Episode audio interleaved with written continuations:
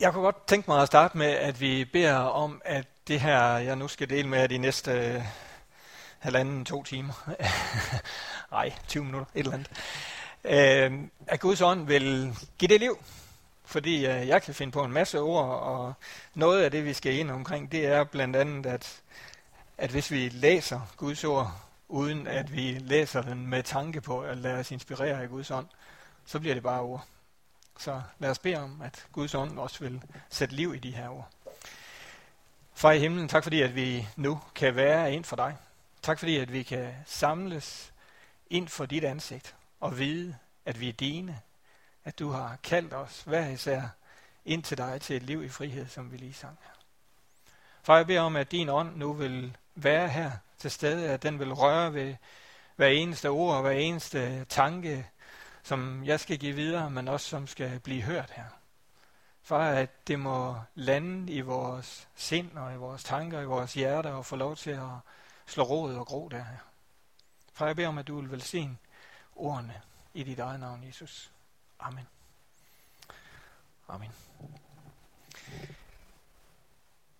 Vi skal jo de næste par søndage rundt om Jols bog. Og jeg ved ikke, hvor tit du sådan bladrer rundt i Jols bog. Øh, og jeg kan sige til jer, at det er ikke så tit, jeg har gjort det, men det var faktisk en rigtig, rigtig fantastisk ting. Sæt sig ned. Den består af fire kapitler. Det er ligesom til at overkomme og læse, men der er bare rigtig meget guld i Jols bog. Så jeg var rigtig glad for, dengang jeg begyndte at arbejde med det, at jeg havde sat to søndage til det. Den første søndag her, der bliver vi i kapitel 1 og 2, og så bliver vi faktisk i en hel masse før kapitel 1 og 2, som vi næsten allerede har øh, kan se op på, på PowerPoint deroppe. Fordi når vi kigger i Bibelen og i Jols bog og i Gamle Testamente, så er det utrolig afgørende, hvad øjne vi kigger med. Hvad er det for et syn, vi har på det, vi læser?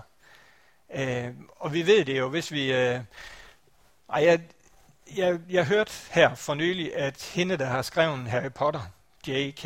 Rowling, hun skrev under synonym en anden bog, som bare overhovedet ikke kunne sælges.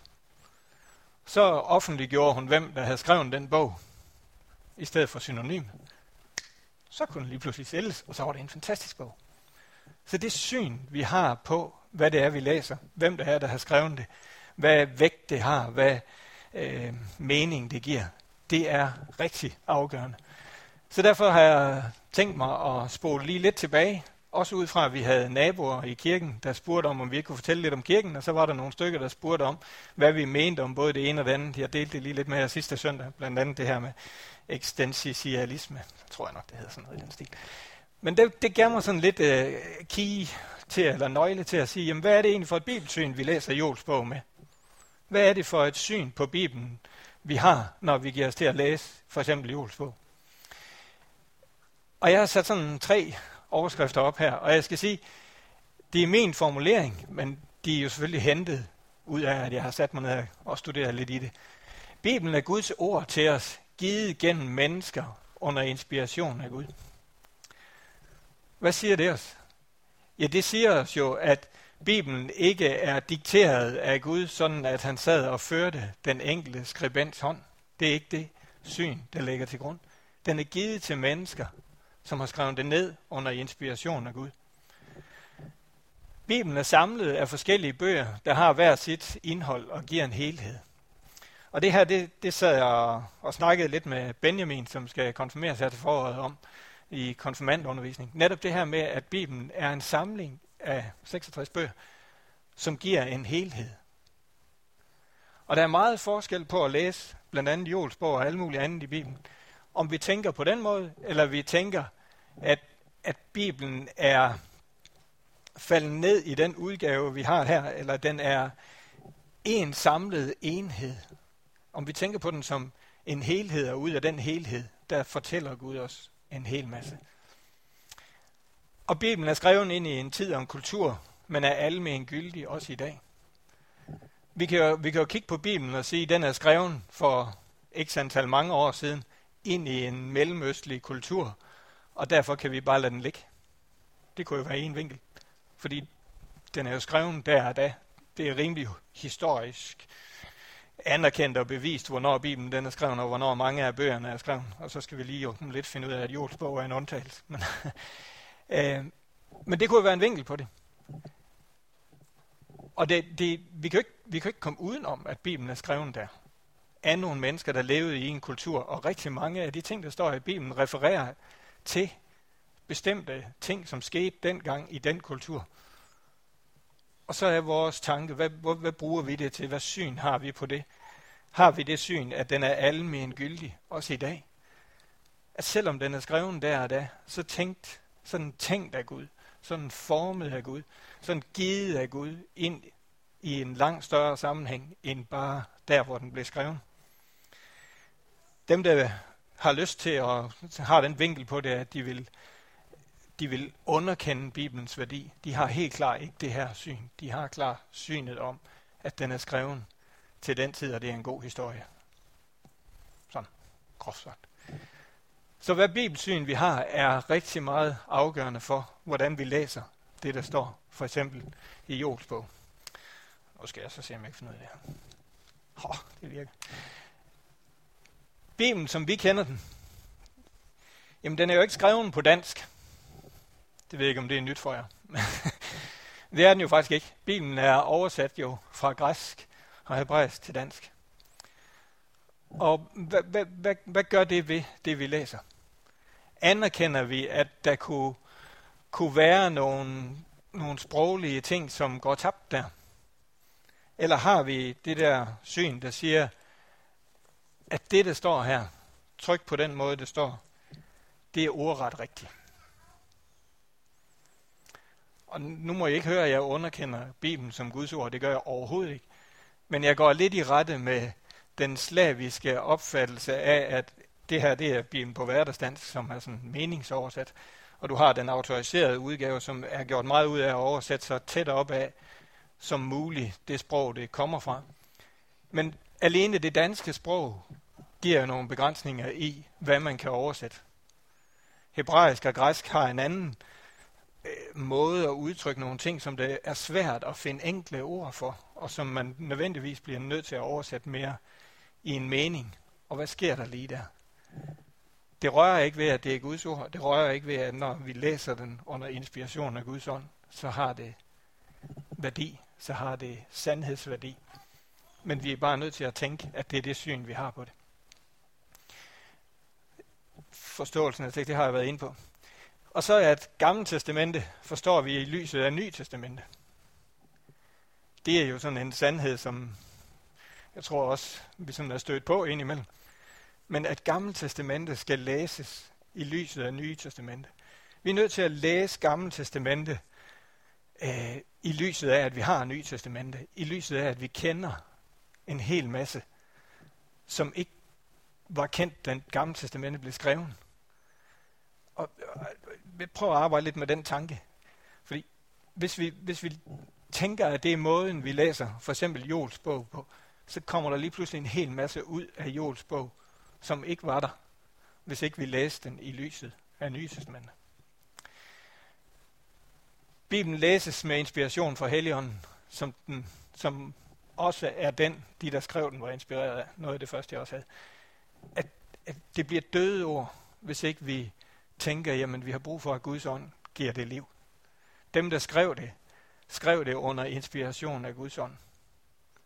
Og vi må læse det under den samme inspiration. Så skulle jeg lige til at sige, så tager vi den næste. Oh. Gamle testamenter i Jons bog. Gamle testamenter er jo jødernes fortælling om Gud til os. Gamle Testamente er der, hvor hvor Gud bliver beskrevet, hvor israelitterne igennem deres historie og igennem deres fortællinger og igennem alle dem, der har skrevet bøgerne i, den gamle, i Gamle Testamente, fortæller om Gud. Øh, hele Gamle Testamente er skrevet med en profetisk tilgang til Jesus. Jeg tror på, at hele Gamle Testamente er skrevet under inspiration af Helligånden, som vi lige sagde før. Og jeg tror på, at Helligånden godt vidste, at Jesus ville komme. Godt vidste, hvad der ville ske. Og derfor er Gamle Testamentet skrevet i den her profetiske tilgang. Og hvis vi omkring jul, så går vi jo tit tilbage og, og kigger på Messias profetierne, alle de profetier, vi kan finde i det gamle testamente rundt omkring, der handler om, at Jesus han skal komme. Og det er også den, det lys, vi skal læse Gamle Testamente i. Gamle Testamente er sandheden om Gud. Det er sådan et statement. Det kan du jo så tænke over. Nye Testamente er sandheden om Jesus og disciplene, og hvad nu ellers Nye Testamente handler om. Øhm. Og så den næste linje hernede. Gamle Testamente er et udtryk for Gud, der ønsker at holde sin skabning tæt ind til sig. Når vi læser om al krigen og alt det voldsomme, der er i Gamle Testamente, er det så rigtigt? er, det, er, er det virkelig tanken, at Gamle Testamente er Guds ønske om at holde sit folk tæt ind til sig selv, og retlede dem og vejlede dem og velsigne dem? Jeg kommer lidt ind på det, når vi, vi kommer helt ind til Joels bog lige om lidt. Men ja, det tror jeg faktisk, det er. Jeg tror faktisk, at Gamle Testamentet er et udtryk for Gud, der af al sin nidkærhed ønsker at samle sit folk ind til sig. Og Jols bog er en del af den fortælling, og det billede, øh, vi har brug for af Gud. Altså, vi, kan ikke, vi, kan ikke, vi kan ikke sige, at Jols bog det er fire kapitler, og de handler om et eller andet, som skete for mange hundrede år siden. Ja, hvad skal vi bruge det til? Eller vi kunne tage en anden bog i Bibelen. Alle delene danner helheden, og vi kan ikke bare hive dem ud. Og derfor bliver det også så spændende at kigge ind i hver enkelt bog, eller kigge ind i hver enkelt lille del, og finde den brik, der ligger der, som skal give helheden. Og kan jeg ikke, kan jeg ikke gøre andet med at, at, at grave lidt i Jols bog den her gang, end at få dig til at, at tænke, ah, det var da faktisk, kan vide, hvad vi mere kan finde ud af. Så har jeg også opnået noget, fordi læser vi bøgerne, store og små, lange og kort, med den tilgang, og tænke, jamen, hvad er det for et, et lille brik af helheden, Gud har til mig her? Både til mit liv, som jeg nu er, men også til det store perspektiv. Så bliver det lige pludselig helt vildt spændende at læse Bibelen. Helt vildt spændende at finde ud af, hvorfor jul hed jul. Helt vildt spændende at finde ud af en hel masse ting, som kommer nu. Og jeg skal stadigvæk selv skifte. Fakta om Jols bog. Jamen, Jol, ham hører vi faktisk kun om den her ene gang. Rigtig mange andre i Bibelen hører vi jo om sådan lidt på kryds og tværs, og så er de flettet ind i, i Mosebøgerne og kongebøgerne, og de sådan er flettet ind i, i det hele, og vi hører om dem flere gange. Men han er ikke nævnt eller beskrevet andre steder i Bibelen. Det vil så sige, der er refereret tilbage til ham fra Nye Testamente. Øh, men vi hører ikke om ham anden den her ene gang. Og vi ved ikke præcis, hvornår bogen er skrevet. Der er faktisk nogen, der siger, at den er skrevet 400 år før Kristus, fordi det kan passe med nogle ting. Og der er andre, der siger, at det kan slet ikke passe, for der er nogle andre ting, der ikke passer, så den er skrevet 800 år før Kristus. Og det er faktisk en af de eneste bøger, man ikke sådan mere præcis kan sætte på, hvornår er skrevet. Det, det, det, det ligger sådan inden for et spænd af 400-500 år, uden at der er nogen, der sådan har et rigtig godt bud på det. Og hvis så vi skal hive lidt lærdom ud af det, så er det jo, at Joels bog, det er faktisk ikke afgørende, om den er skrevet på det ene eller det andet tidspunkt. Budskabet i Joels bog er fuldstændig almen gyldig og kan være både på, på den samtid, altså omkring de der 400-800 år før Kristus, være ligegyldig, om den er skrevet på det ene eller andet tidspunkt. Fordi indholdet ikke er afhængig af, den er, den er mere overordnet, den er mere almen. Og det siger jo mig noget om, at vi også kan lære noget om af den, ikke også? Det, det gør den ikke utroværdig. Det gør den måske endnu mere værdifuld. At vi ikke sådan kan, kan feste den på et eller andet punkt, men at den er skrevet til os som en helhed. Og så giver Jols bog faktisk grundlaget for rigtig mange af de andre profetiske bøger, fordi den måde, den er skrevet på, det den tager op, og den måde, den, den tager fat i tingene på, har givet øh, inspiration, eller er blevet en ny standard for, for de andre profetiske bøger. Øh, skal jeg lige bladre med i min egen papir, fordi der står nemlig nogen mere.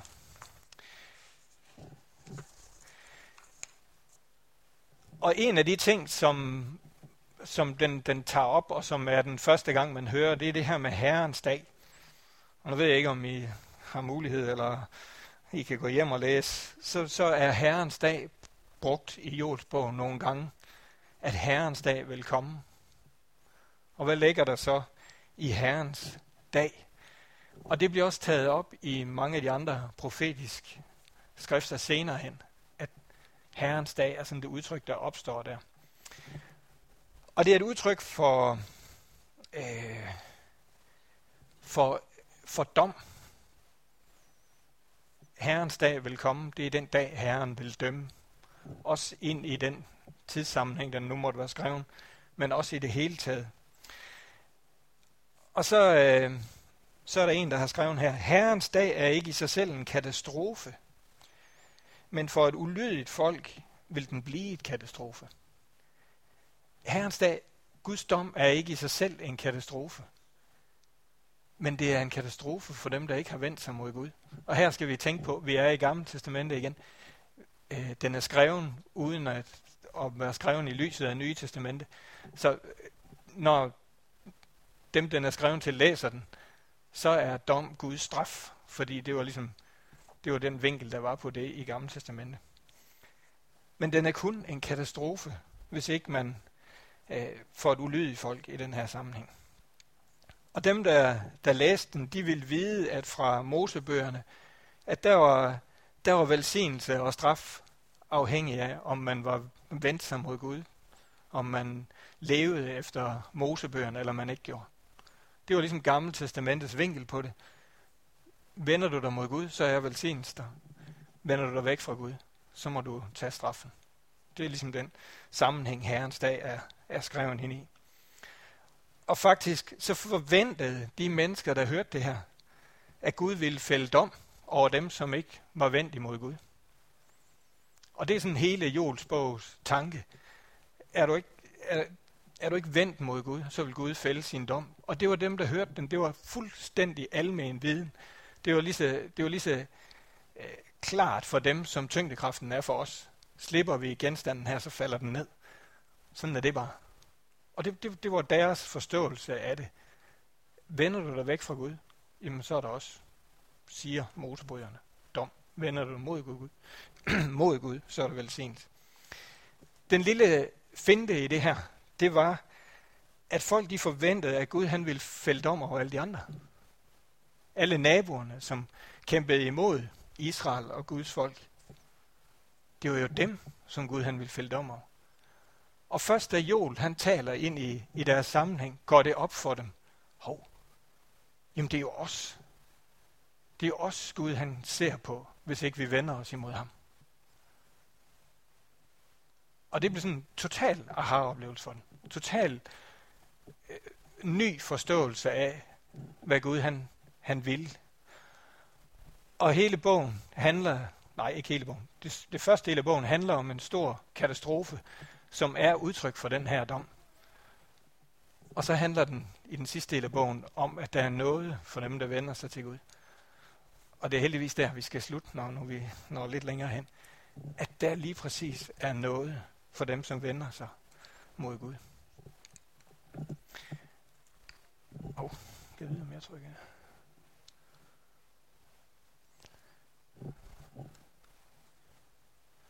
Det har vi været. Prøv lige igen. Og det her, det skal vi gå lidt hurtigt henover. Herrens dag, det dækker over tre perioder. Jol samtid, fremtiden, hvor Jesus han skal komme, og endetiden, den, den endelige dom og Jesu genkomst.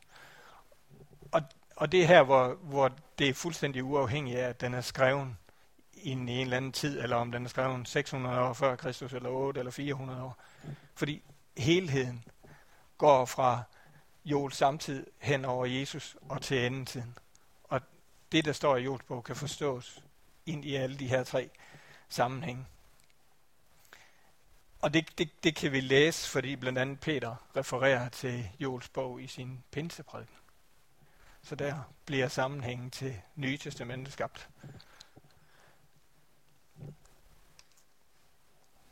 Og så skal vi prøve at se lidt på, hvad det egentlig er, den, den handler om. Jamen, den handler om en græshoppeplage. Og hvis man sådan faktuelt tænker lidt over det, så har vi en bog i Bibelen, der handler om en græshoppeplage. Giver det nogen mening? Det gør det jo, hvis vi læser dem med den baggrund, jeg lige prøvede at rise op for jer før. Øh, Joel han beskriver en ødelæggelse, som er fuldstændig altomfattende, hvis ikke de vender sig til Gud. Og det han beskriver, det var noget, som var fuldstændig kendt for dem, der læste det her. Fordi da folket skulle ud af Ægypten, der var en af, af de øh, plager, Gud ville sende jo, en græshoppeplage. Og så tænker man, kan det være så, kan det være så farligt? Så fandt jeg nogle fakta om, hvad det egentlig betyder. Hvad, hvor ødelæggende er en græshoppeplage? Kan man ikke bare tage en fluesmækker og, og slå dem ihjel? Det kunne man godt, men man skal nok have en del. Faktisk er fakta, at en sværm på en dag kan spise, hvad 40.000 mennesker kan spise på et år. Det er lige godt en del, hvis vi sådan stillede gryder i en række til 40.000 mennesker på et år. Det kan én sværm spise på én dag. Og så sådan helt nutidig næsten fakta, at der var en sværm over længere tid i 1958, som spiste, hvad der kunne brødføde en million mennesker i et helt år. Og så kan man jo så kan man sådan prøve at forstå, at det her det er rimelig seriøst. Det er ikke bare en irriterende myggesværm, vi er om sommeren, så vi ikke kan få lov til at ligge i fred på græsplænen. Det er virkelig noget, som fjerner livsgrundlaget fuldstændig. Som ødelægger alt det, som er bygget op. Og grunden til, at Joel han beskriver det her, det er ikke for at slå folk oven i hovedet, men det er for at sige til dem, vend dog om. Find ud af, hvad det er, Gud har til jer, i stedet for at blive ved af den vej, I er på. Forstå, hvor katastrofalt det er, hvis I fortsætter her. Faktisk så, så den første kapitel i Jols bog beskriver, hvor ødelæggende de er allerede blevet ramt af en af de her græshoppesværme. De, de har ligesom fået lov at føle en lille smule af, hvor seriøst det her det er. Øh, vi skal ikke læse de her vers, men vi skal læse de næste vers. Sådan der. Fordi nu har Jo ligesom beskrevet den her situation. Og så kommer det fantastiske budskab, nemlig at der er noget at få, at der er, der er mulighed for, at det ikke går den her vej. Og Joel og Guds folk vidste godt, at Gud han var nådig. Og nu skal vi prøve at læse fra den her hverdagsdansk, de her vers øh, fra kapitel 2 og vers 12 til 17. Øh, og prøv, prøv at, at, at lade dem tale til dig også, ikke bare til Jols samtid her. Herren siger, vend om til mig, mens der endnu er tid. Der er tid. Søg mig hele jeres hjerte med anger, gråd og faste. Sønderriv jeres hjerte, ikke jeres tøj. Vend om til Herren jeres Gud, for han er nådig og barmhjertig. Der skal meget til, før han bliver vred, og han omslutter jer med, et trofast kær- med sin trofaste kærlighed. Han er parat til at eftergive straffen. Hvem ved, det kan være, at han stanser straffen og velsigner jer i stedet – så der igen kan bringes afgrødsoffre, drikkeoffre til Herren jeres Gud. Blæs nu i vederhornen fra Sions bjerg, kald folket sammen til faste og båd. Alle skal samles, både gamle og børn, jeg selv spædbørn. Lad brudepar afbryde deres fest, for at Gud kan komme herhen. Guds tjenere og præsterne skal stille sig op mellem indgangen til templet og alter, så de grædende kan gå foran i forbøn for landet. Herre, skån dit folk, skal de bede. Lad ikke de andre folkeslag håne os og sige, hvor er jeres Gud, som skulle hjælpe jer. Især de, de første af de her vers, synes jeg, der er utrolig meget velsignelse at hente i, når vi føler, at vi står der, hvor vi er blevet ramt af det, vi ikke selv kan stoppe. Vend om til Herren, jeres Gud, for han er nådig og barmhjertig. Det var simpelthen både Jols og folkets viden, tanke om Gud. Det var det, det, var det udgangspunkt, de vendte om til Gud med, at han var nådig og barmhjertig. Og så var der alle gråden og angeren, og så stod der, øh, øh, sønderriv jeres hjerter, ikke jeres tøj. Det kommer ikke an på det ydre. Det slog mig sådan lidt, da jeg lige læste den her linje. Det kom ikke an på deres ydre. Det var ikke alle ritualerne, der var vigtige. Fordi var der noget, de gik op i, i på den tid og i den sammenhæng, så var det jo netop at gøre tingene rigtigt. Holde de rigtige former og fasonger og, og, og ligesom det ydre, ikke også? Men Joel han siger her, det er vores hjerte, det handler om. Det er der, vi må starte med at omvende os fra. Ja, ikke bare som et ritual, men som af hele vores hjerte.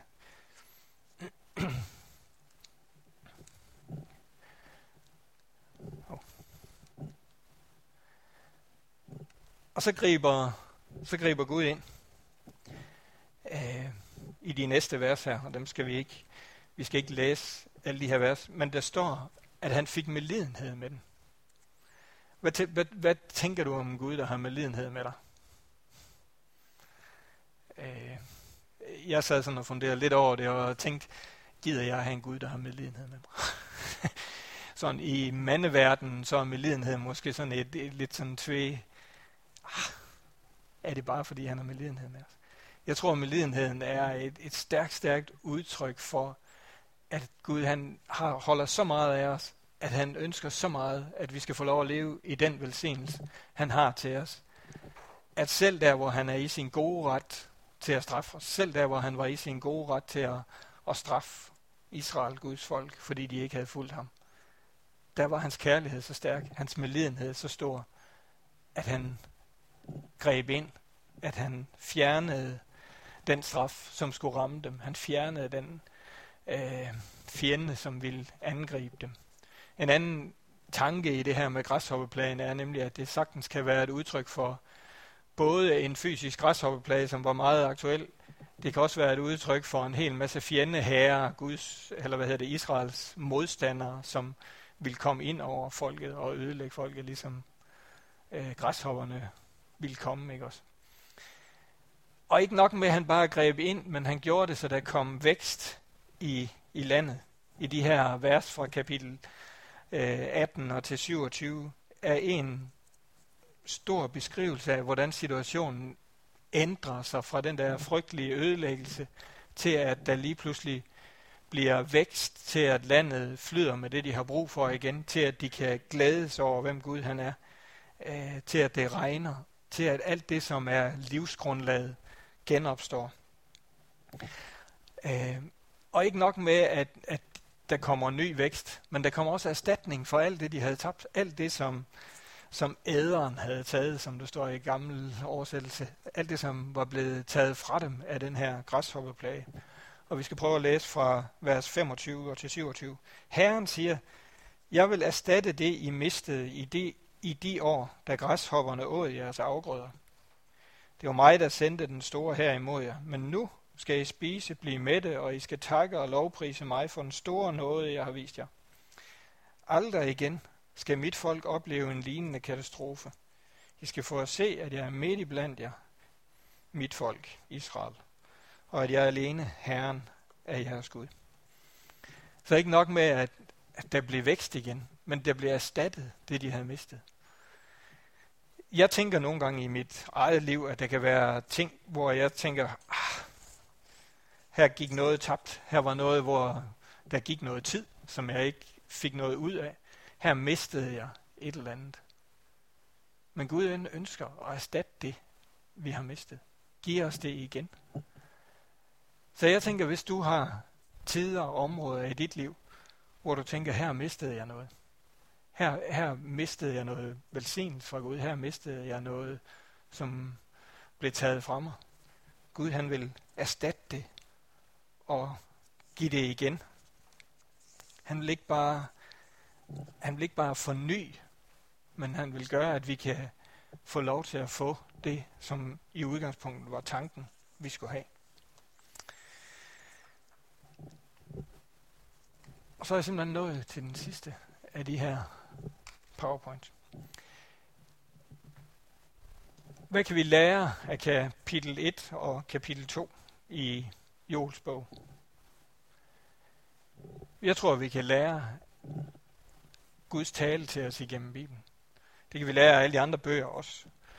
Men vi kan lære, at det, der er skrevet i Bibelen, er til os. Det kan godt være, at vi ikke forstår det hele. Det kan godt være, at der er en masse huller, vi ikke får fyldt ud. Men det er Guds tale til os. Også det, som vi har læst i Jols bog her. Øh, og det er Guds ånds tale til os, at vi må lytte til det. Øh, jeg tror, der er kæmpe stor forskel på at læse kapitel 1 og 2 i Jols bog øh, med, med sådan bog, læse, briller. Nu læser jeg det som alle mulige andre bøger. Eller at læse det, og så bruge et halvt minut på at bede Gud om at give liv i det her, inspirere det med sin ånd, inden vi læser det. At der er både ordet, det som der står, det som er givet til os af Gud, men der er også Guds ånds tale til os i det. Næste søndag, så skal vi tage primært fat på nok det allermest kendte stykke fra, fra Jols bog, hvor der står noget om, at Gud han vil udgyde sin ånd over alle mennesker. Og der kommer vi en hel masse ind omkring det her. Øhm, vi kan lære, at vi kan ikke i egen kraft stå imod det, der vil ødelægge os. Altså Israel, de kunne have valgt en anden taktik, i stedet for at lytte til jord og omvende sig. Så kunne de have stillet sig op, hvor græshopperne nu kom med alle deres fluesmækker. Og så er det nok ikke nyttet så meget. Men det er jo nogle gange det, vi gør. Det er jo nogle gange, når der, der er noget, der møder os, så går vi i forsvar til os, eller imod det, i stedet for at tænke, jamen, hov, måske er der noget, jeg har brug for at lære her. Måske er der noget ud af det, der kommer imod mig. Jeg har brug for, at Gud han hjælper mig med, i stedet for, at jeg begynder i egen kraft at kæmpe imod det. Vi kan lære, at som de erfarede, at Gud han er nådig, når vi vender os til ham. Øh, ja, deres tanker om, øh, vend om til Herren jeres Gud, for han er nådig og barmhjertig. Og jeg synes, det er fantastisk, at mennesker i Gamle Testamentet, der har set al den ødelæggelse og alt det, der er sket imod mod Israels folk, har det billede, at Gud han er nådig og barmhjertig. Jeg hørte en sige engang, at der er ingen nåde i Gamle Testamentet. Men måske er der helt vildt meget noget. måske er Gud helt utrolig nådig imod sit folk der. Og måske er der en, noget, vi kan lære der også. Og så Gud er i stand til at slå fjenden tilbage, det giver sig selv. Og Gud han genopretter. Og et eller andet sted, så, øh, så skal det være, ud over den her lille undervisningssektion-agtige prædiken, så skal det være der, hvor jeg tænker, tag det med hjem. Gud han genopretter. Vi kan genmanipulere, men Gud han kan genoprette. Og det synes jeg er langt, langt større Gud han kan genoprette. Der hvor vi virkelig føler, at jamen det her, hvad skulle det til for? Der siger Joels bog, jeg vil give dig det tilbage, som er blevet stjålet fra dig. Og det er da en fantastisk velsignelse at gå med. Det som du føler, at er blevet taget fra dig, vil Gud genoprette. Det som er blevet ødelagt, kan Gud genoprette. Det kan godt være, at det ikke bliver genoprettet i den form og fasong, som det var før, men det bliver genoprettet til noget, som er mindst og endnu mere værdifuldt. Skal vi bede sammen? Far i himlen, tak fordi at vi kan få lov til at dykke ned i dit ord her. Tak fordi at vi kan få lov til at gøre det med, med den vinkel, at du vil give det liv, at du vil give det øh, værdi også lige præcis ind i vores situation, både som enkeltpersoner, som fællesskab og som hele vores samfund og land her. Far, jeg beder om, at vi må lære at leve i den tillid til dig, at du er nådig og barmhjertig. Og at vi må lære at leve i den tillid, at, at det er dig, der hjælper os med at stå fjenden imod her, når der er noget, der bliver ødelagt. For jeg beder om, at vi hver især også må få lov til at mærke, at du genopretter. At det, som er blevet taget fra os, bliver fornyet og genoprettet igen her. Så har jeg også lyst til lige her at bede for alle dem i vores fællesskab, der lige nu på en eller anden måde er ramt af sygdom og modgang. For at den tid, de mister til det, at de også må få lov til at opleve, at den bliver genoprettet af dig. At de hver især må få lov til at mærke dit nærvær midt i det, som er svært. At de må hver især få lov til at gribe det øh, håb, der ligger i at være i dit nærvær og få lov til at mærke din nåde og din kærlighed her. Amen.